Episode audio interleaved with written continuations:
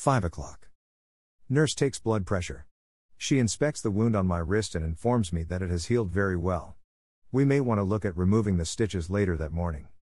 I go to have breakfast scrambled eggs, grilled tomato, slice of brown toast, a small tub of yogurt, fresh fruit salad, and a cup of coffee. Everyone sits in groups of three or four at the breakfast tables, except for me. I sit alone. I prefer it this way, I do not have the capacity for small talk. I also do not wish to share my story with anyone except the medical professionals.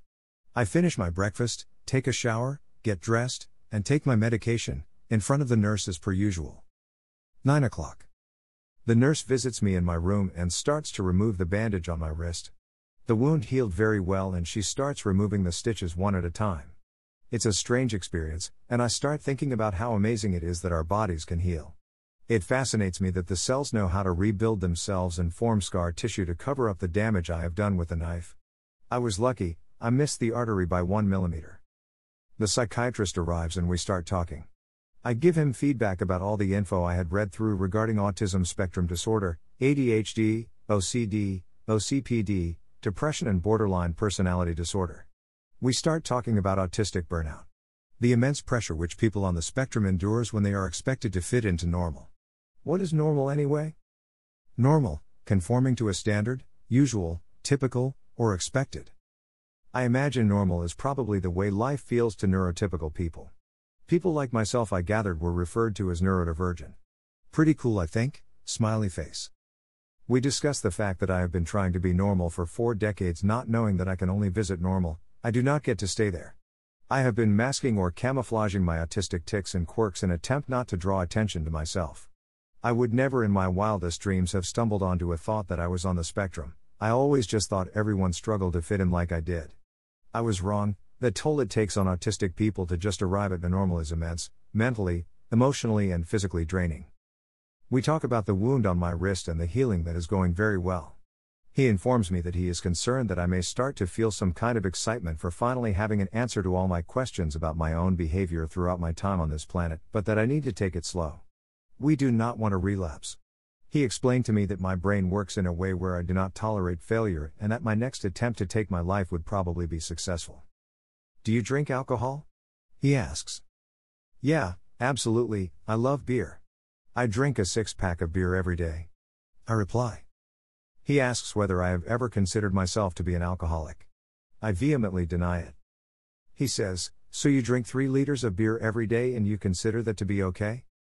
I nod my head. Have you ever had blackouts? He asks. I confirm that I have and we discuss my experience prior to, during, and post the blackout.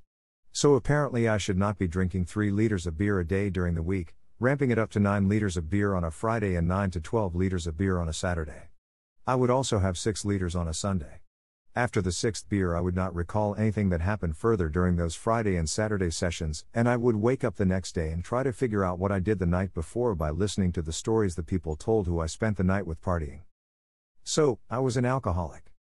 He explained to me how bad alcohol really is. The death rate of alcohol is the same as all the other illegal drugs combined. He told that in order for me to remain alive and have a future that I should consider giving up alcohol. In a nutshell, if I want to die I should stop taking my medication and continue to drink alcohol. This gave me a bit of a wake up call. I decided then and there that I will never touch alcohol again and I will always take my medication.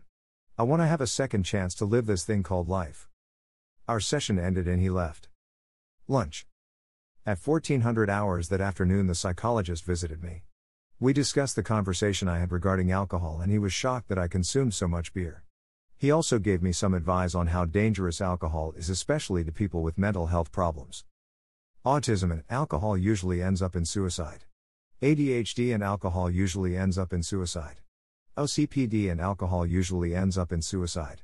Depression and alcohol usually ends up in suicide. I had all four and I drank excessively. No wonder I ended up with a knife in my hand hacking away at my wrist.